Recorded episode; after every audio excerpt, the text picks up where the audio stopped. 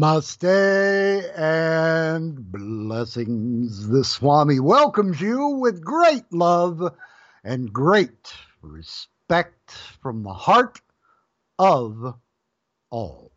Welcome to Meditative Living with Swami Shivananda Giri. Today is the beginning of the end for the current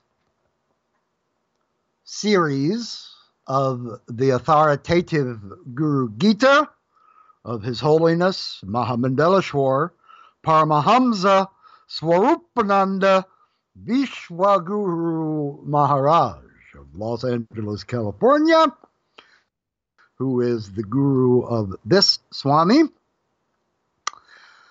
Also, thanks to Acharya Padma Nagendra, who handled all the translation of the original Sanskrit text of Guru Gita into the English translation utilized in this book. Now, there's a bit of a difference as we begin the final chapter. There are three chapters to the book.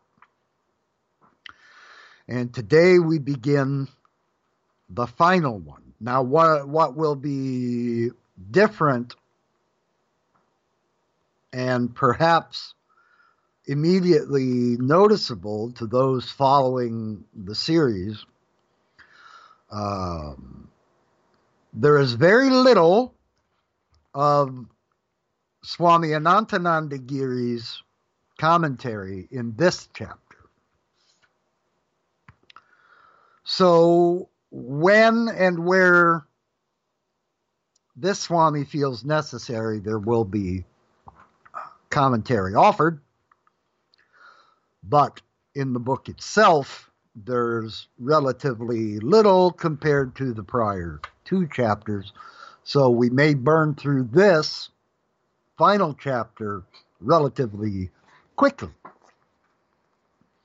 Now, what is the Guru Gita?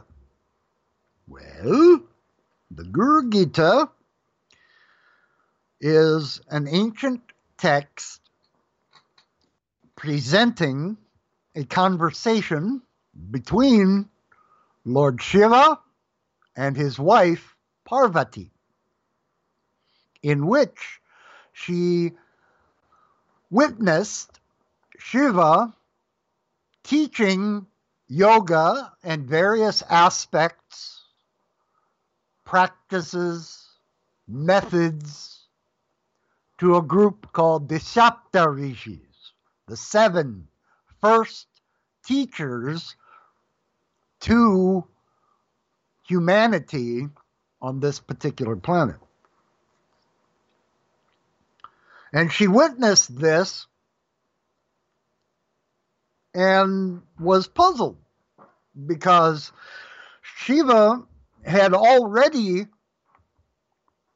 brought her to the enlightened and liberated state, realizing, recognizing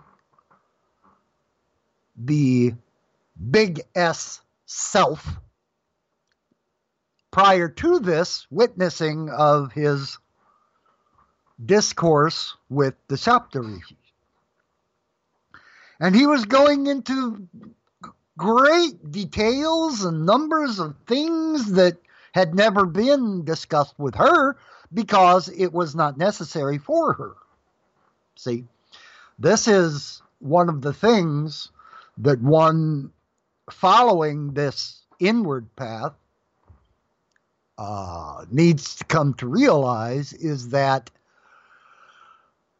from the guru point of view, there isn't really a set curriculum, you know, like a like a school course of cover this, then this, then this, then this, give this exercise. No, it's no, it's not like that.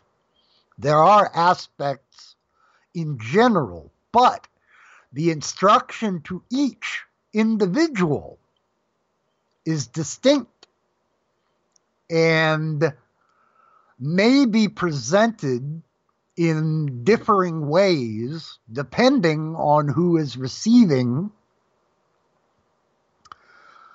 the information. So, Parvati had asked Shiva, So, how does a regular human who is not self realized become like you? How is this? How is this transmitted? How is this done? Well, no one had asked him that specific question before. and he was delighted for the opportunity to explain the guru principle. Keep in mind, the word guru is more denoting a function than a title. Guru refers to the knowledge that removes ignorance or the light that removes darkness. Those are the proper contexts to understand the word guru. It is not the pejorative term which one will most likely hear utilized in today's society. This was something greatly valued and there wasn't a downside to it. Now, in our current society, due to the apparently improper actions taken by those functioning under the title of guru, there is this perception of the guru as abusive, manipulative, and just a negative. Okay? Now, we do not use that sort of approach, although we certainly recognize there have been those who brought this perception about. But today, let us go into chapter 3. We're going to run through from Shloka 236 to 253, with only this Swami's commentary in between, and perhaps the whole way through. We shall see.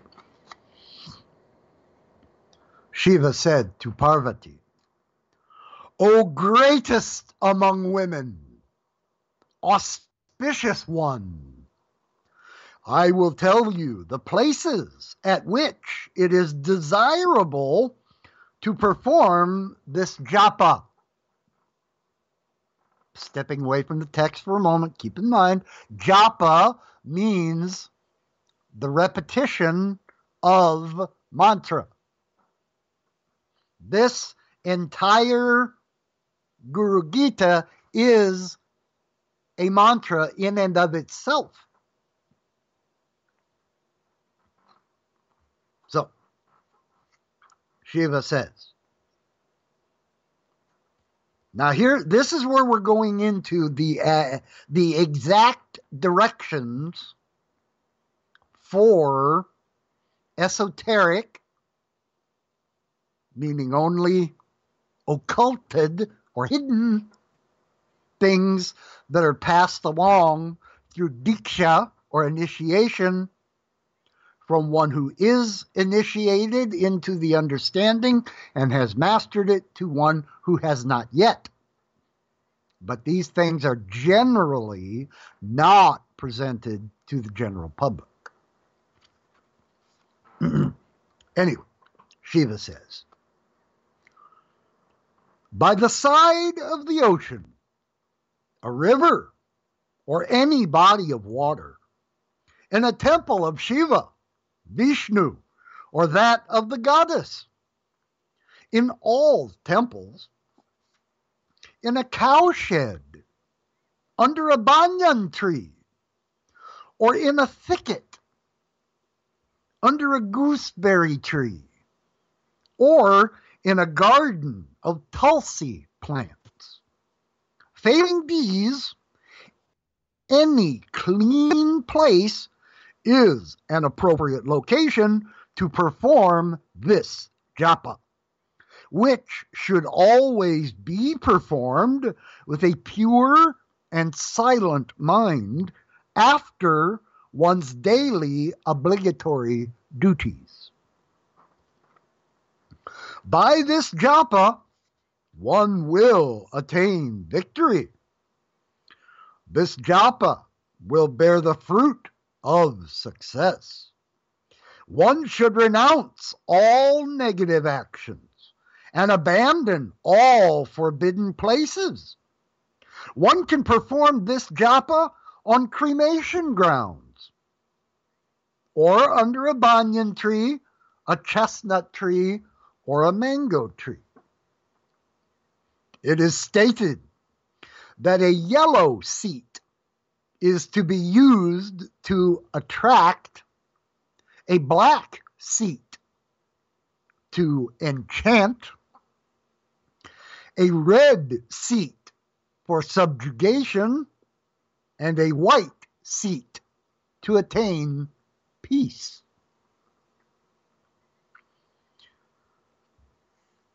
By doing japa on a forbidden seat, one will attain the fruits of forbidden action. If japa is performed while traveling or while at war, one will attain success. If one repeats the Guru Gita on one's deathbed, it will bestow liberation. All actions of the devotee of a guru will bear fruit. There is no doubt about this. Whoever performs the japa of the guru mantra always, his actions will bear fruit, not otherwise. This is especially true of the disciple who has received initiation by the Guru. the knowers of truth, with a capital T, hold that by always bathing in the waters of the Guru Gita, one will destroy the eightfold attachments and the cause of samsara. Samsara means being stuck on the wheel of birth and death over and over and over and over until you attain both enlightenment and liberation. Continuing with the text, Shiva says to Parvati, He or she alone is the true guru who can distinguish between the true and the false, and who is the knower of Brahman. Stepping away, identifying what Brahman refers to, the nameless, formless source. That from which all arises, and that to which all returns. World cycle after world cycle after world cycle. Back to the text. All his places, or her, speaking of the Satguru, the true Guru, who has the potential for transmitting the greatest effect possible from a knower to one who does not yet know. All places, those they have touched, visited, where they have dwelt, etc., are sacred. There is no doubt about this. Wherever the true Guru resides, everything becomes pure and sacred. In the abode of the Guru, all of the gods can be found roaming about. Whether sitting or moving from one place to another, whether riding a horse or an elephant, whether asleep or awake, one attains divine knowledge by the mere sight or touch of a jnani who, purified by wisdom, is reciting the Guru Gita.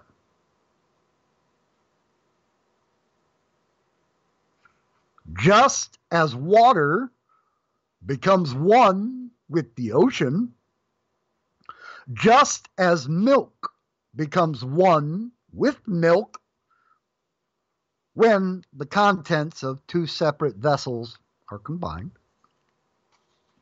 And just as the space within one pot is exactly the same as the space found within a completely different pot, so too is the Atman, one with the Paramatman. Stepping away for a moment, Atman is the individuated Paramatman is the universal. Understand those terms in that way. Back to the text. Likewise, a man of knowledge, a jnani, enjoys constant union with the Supreme day and night. In this way, the one of knowledge always abides in the supreme state. Therefore, one should practice devotion to the Guru by every means available. One becomes liberated by pleasing the Guru. By the Guru's grace, enjoyment of the eightfold powers will occur. Swami Anantananda's commentary here. Shiva's powers of omniscience and omnipotence, which the yogi acquires by becoming identified with him or merging with that, is popularly described in terms of eight specific powers or abilities. The eight siddhis, S I D D H I, these eight are one, anima, meaning reducing one's body even to the size of an atom. Number two, mahima, expanding one's body to an infinitely large size. Three, garima, becoming infinitely heavy. Four, laghima, becoming almost weightless. Five, prapti, having unrestricted access to all places. Six, prakamya, realizing whatever one desires. Seven, istva, possessing absolute lordship. And number eight, vastva, the power to subjugate all. Serving a guru to his or her satisfaction is the way that this absorption or samadhi comes about. Now, kindly allow this Swami to expand here on the subject of siddhis. The only perfect way to begin understanding such things is to not seek them for the purposes of gain, manipulation, or any of those. The perfect way is that they simply happen. When they just happen without any thought of the individuated mind prior to their appearance, that is perfect.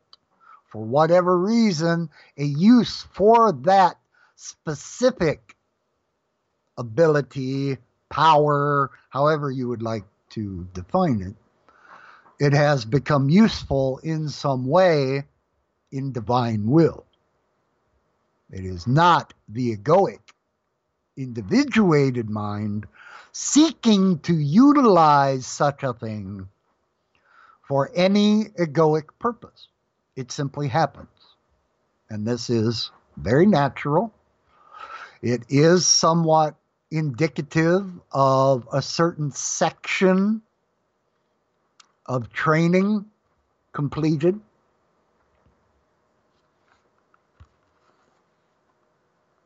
And let's let's quickly discuss uh, a bit more about these certain siddhis. Please do not take the literal meaning of reducing one's body even to the size of an atom, expanding one's body to an infinitely large size. The body being spoken of here is not the physical body, it is something else. It is doable. It does happen. But we we run a risk of falling from a growing and purifying state when we seek to utilize such things in an egoic way in order to get something, anything. Now, once one is liberated, well, then they're free to do as they wish. What changes is they wish to do almost nothing because they see quite clearly the seamless holographic monism we are all appearing to individually participate in, which we call the world at any level, on any planet, in any universe, astral, physical, causal, supracausal, none of that matters. All of those things are only perceivable from the limited state. The completed state has no use for any of those because it is the source it comes from and the source to which it returns.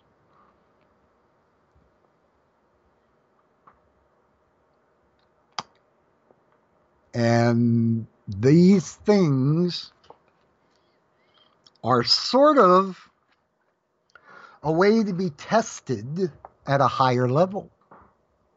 These new situations become possible so the individual student becomes tested. Will they seek to utilize these powers in some way not appropriate, or will they ignore them and be just as surprised at their occurrence as anyone who may be witnessing it happen? That's the correct way to keep yourself out of getting in trouble with these things. There are many, many stories of disciples who, in acquiring such things, have gotten themselves in quite a bit of trouble with them because they misused them. And the guru has to take them away for a time in order to provide a lesson. And that's that's pretty common to those who are actually having this happen and it's not just an idea, a theory, a whatever, you know? I mean, when this is actually happening, it's it's it's quite tempting. And that's something we have to be on guard about. The uh, Laghima, this is what allows one to walk on water. Um, Prapti, this is like we can compare it to today's understanding of remote viewing.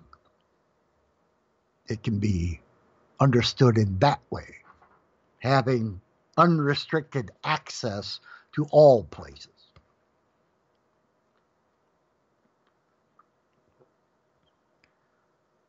And the power to subjugate all. This is something that one has to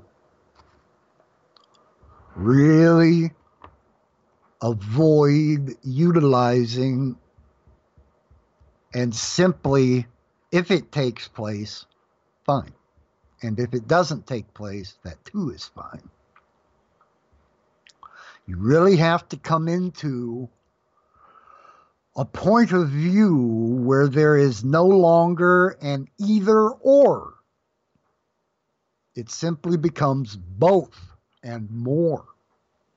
That's the correct understanding. That's the correct position to hold and the way that will cause the fewest problems. Sonic, let's go ahead and do the bottom of the hour song. We will continue the authoritative Guru Gita after this.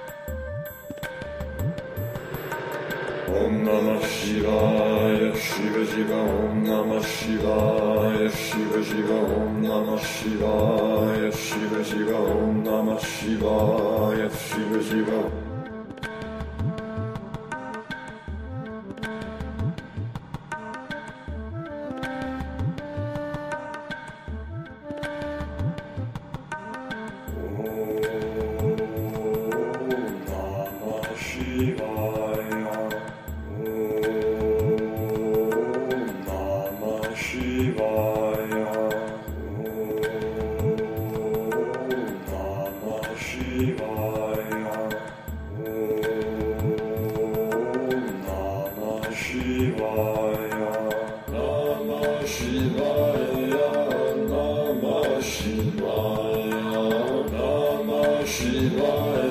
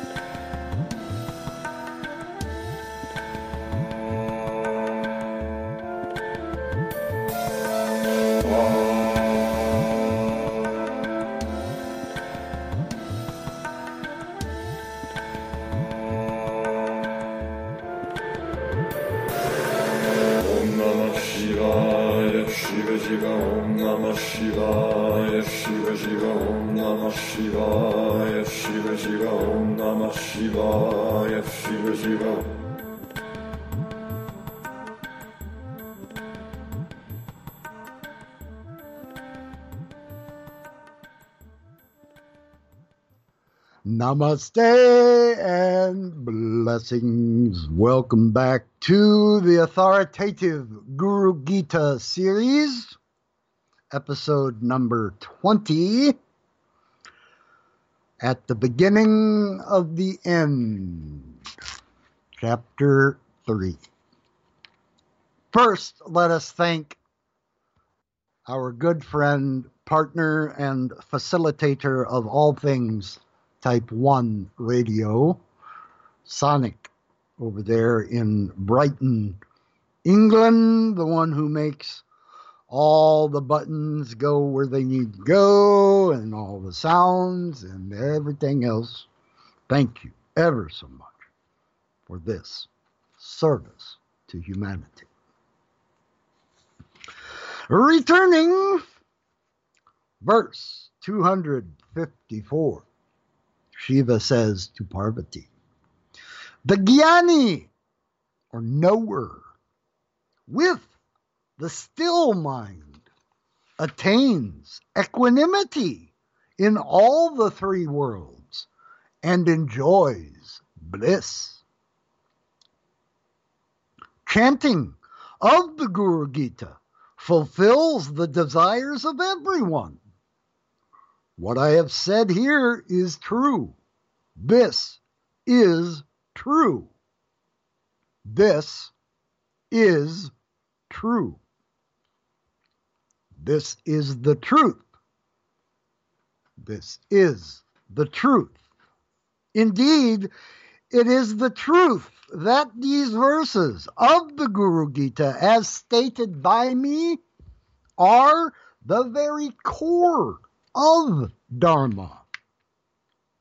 There is nothing equal to the supreme Guru principle. The Guru is God. The Guru is righteousness. Faith in the Guru is the highest penance or tapas. There is nothing greater than the Guru. I repeat this three times. Now, understand in this particular context, both aspects of Guru are being addressed. The limited, personal, living human, and the universal, impersonal source. And all effects, conditions associated in any way. This one not only has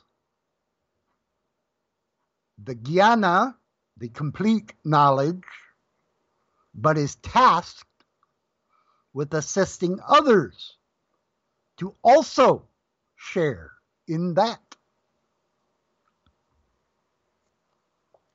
That is the whole point of yoga. Remember, yoga only means union. The individuated and the universal seemingly separate but existing simultaneously.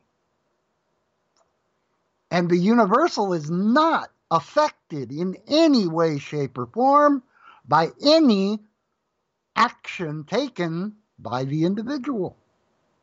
Not in the least bit. There is no big bearded sky daddy sitting on a throne up in the clouds. No, no, no, no, no. When we speak of God with a capital G, we are speaking of Brahman, the nameless, formless, undifferentiated source to all.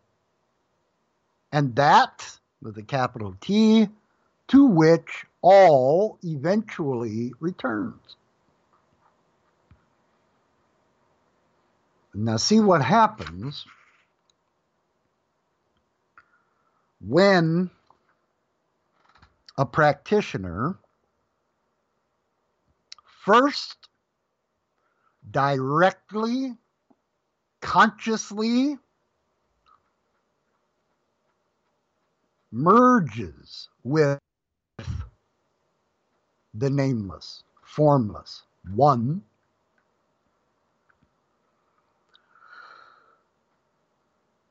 This is a red letter day that the practitioner will focus on and seek to remember constantly.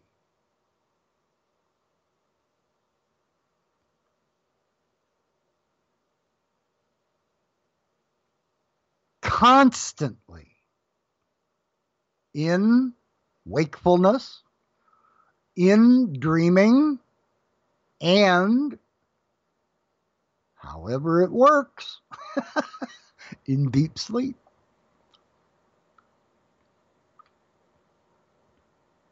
There is more.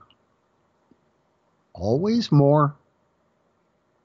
Construct any potential limitation, no matter how big or small.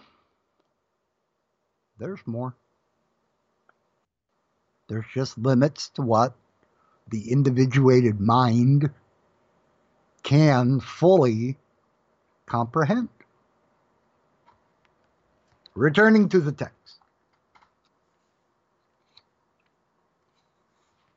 Shiva says to Parvati, O Devi, Devi means goddess, blessed is one's mother, blessed is the father, blessed is the family or clan, and blessed is the earth where there is devotion to Guru. O goddess, just by pleasing the Guru, all the sacrificial rites, austerities, and penances performed through tens of millions of births over many world cycles will become fruitful. One's body, sense organs, vital air or prana, wealth, family and relatives, mother's clan and father's clan are in the guru only. There is no doubt about this. They are the unfortunate, the weak, and those who fail to make use of an opportunity. They suffer terrible hells who do not serve Guru. Education, wealth, strength, and fortune are useless to those who are without Guru's grace. Without this, one inevitably must fall down. This holds true even for Lords Brahma, Vishnu, and Rudra, and for all of the various deities and celestial beings. Guru Bhava, or constant thought of the Guru, is the supreme sacred water. All others are useless. All sacred waters are found only at the lotus feet of Sri Guru. My dear Devi, those who indulge in other women but who are averse to their own wives are fools. I am revealing this Guru Gita to you by which even such fools may learn to behave better. O Parvati, the worth of this which has been revealed to you will not be immediately apparent. This should be kept a secret. I have revealed this in order to please you. Swami Anantananda's commentary. Shiva repeatedly emphasizes the need for Parvati to keep this teaching a secret. This is the most esoteric of doctrines. Esoteric just meaning inwards. Parvati is the goddess, the totality of Shiva's powers in action. See, Shiva is the stillness, the silence. Any action carried out is through Shakti. appearing separate yet equal.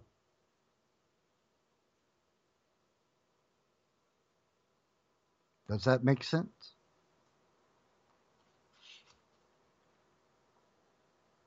Parvati is all the powers.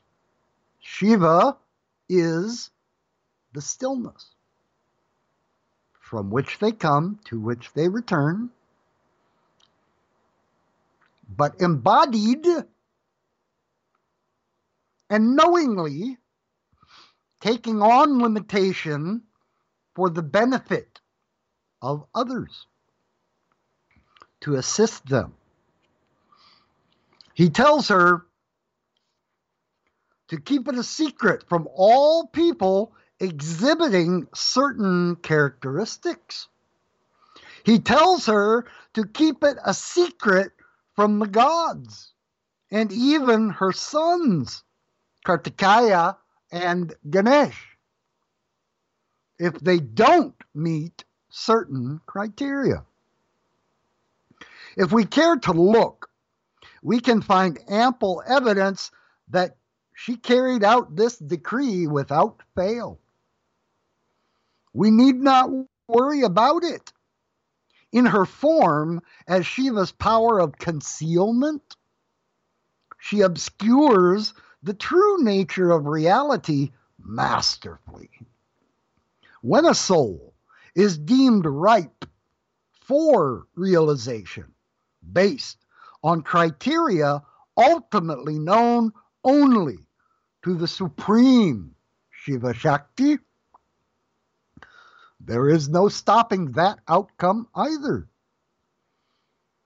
The great 19th century saint Ramakrishna said more than once, quoting Ramakrishna here, I have seen a whore drowning in the Ganges retain consciousness to the end. Secrecy is self sealing. The divinity of everything that exists is considered to be self evident by the wise. What other proof could one require? Yet, when the unripe encounter such proof, the truth is not rightly understood. Thus, it isn't so much that these words must be kept under lock and key by any individual. Shakti will attract those who are to hear these words and repel those who are not to hear them, like oil repels water. Even if one should hear this entire narration, delusion, a manifestation of Parvati as Shakti, will cause that one to reject it. Shiva tells the goddess that even she won't really get it at first. So, those who are fortunate enough to be attracted to this liberating teaching should nurture the affinity with repeated exposure and contemplation.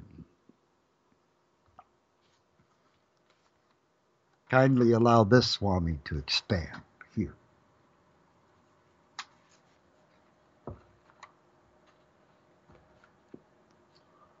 Successive meditation is the goal.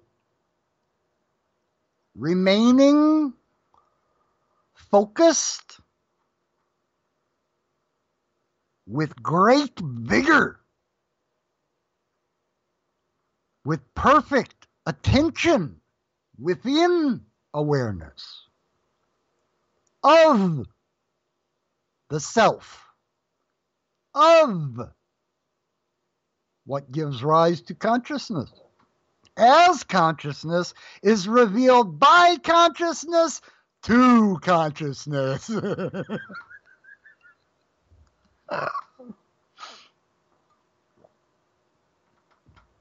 it is all the sport of the divine. A puppet show, shadows and light, a play of consciousness. You are not now, you have never been, nor can you ever be away from the source.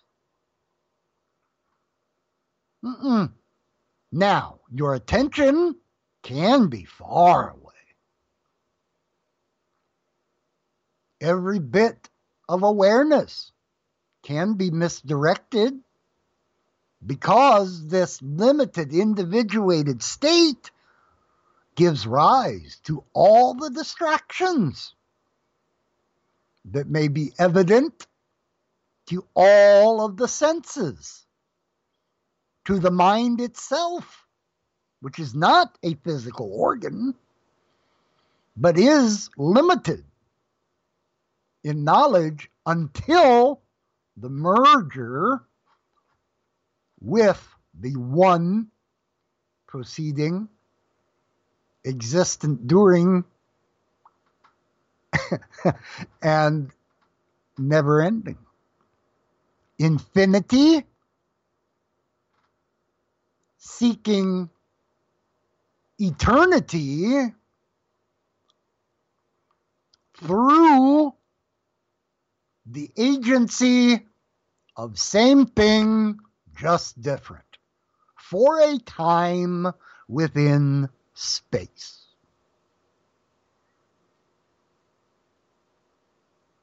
The details, the attributes, the qualities of the goal are ineffable, indescribable, because even speaking one word places limitation on the unlimited. Because saying it is this means it is not that within duality. We must, with great vigor and hard work, move our attention of awareness to the point where doubts and confusions have no room to exist. That's the goal. That's liberation. Did you note? Shiva spoke of tens of millions of births. Have you ever considered the possibility of that? Even, even those who accept the concept of reincarnation, you just can't think that big. a number, tens of millions. We are greatly blessed that we do not remember all of that. There's a reason for the concealment within the game, within existence, as an individuated unit of consciousness. It is not, the limitation is not eternal.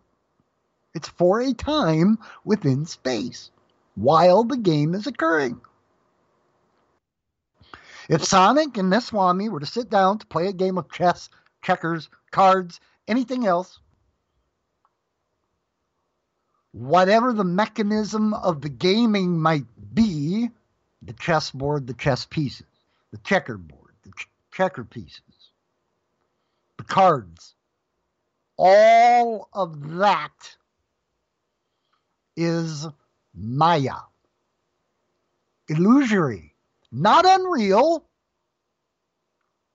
not unreal, only transient. It cannot last forever. Impossible. And only distracting during our focus in that direction into the multiple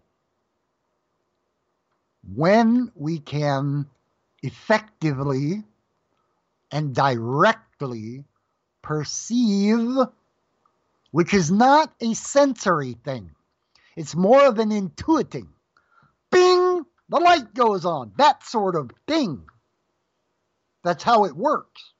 It isn't carried by any particular experience of vision, hearing, feeling, energetics. Nope, nope, nope, nope, nope. All those are lesser.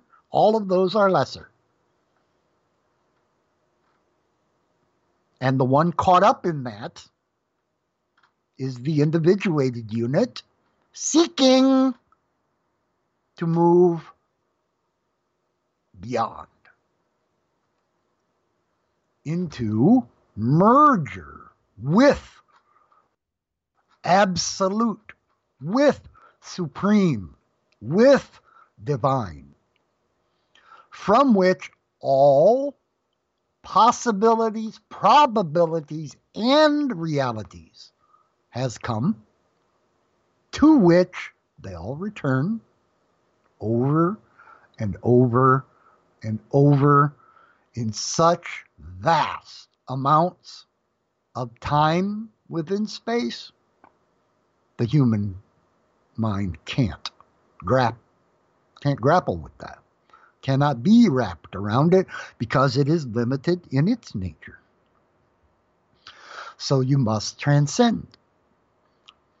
And at first, glimpses of the possibility of this being a very real thing come along and may be perceived in any a number of ways all having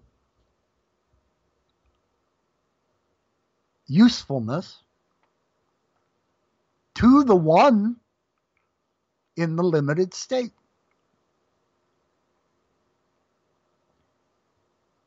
There is no one experience that unlocks it all.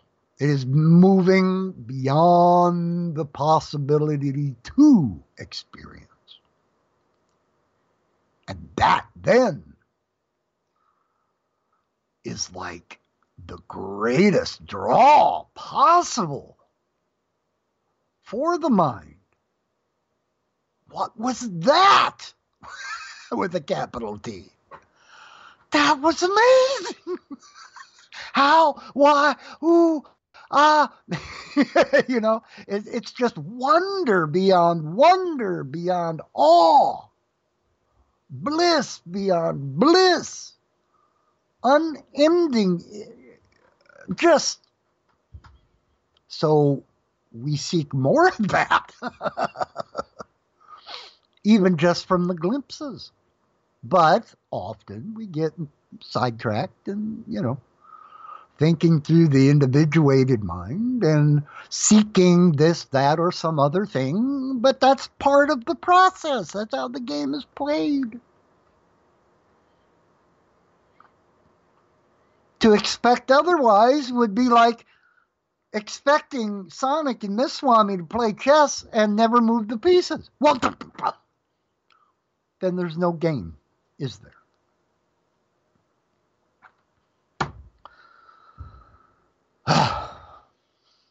this is big stuff. The biggest possible. There is nothing equal to what this Swami is simply trying to point toward because the description is impossible. Anything capable of being communicated through words and syllables, but a shadow of the real. Thank you ever so much for joining the Swami today on this path in the exploration of the text of the authoritative Guru Gita. We will see you again in a week or so as we continue here on Meditative Living. Namaste. Om Namo Narayana.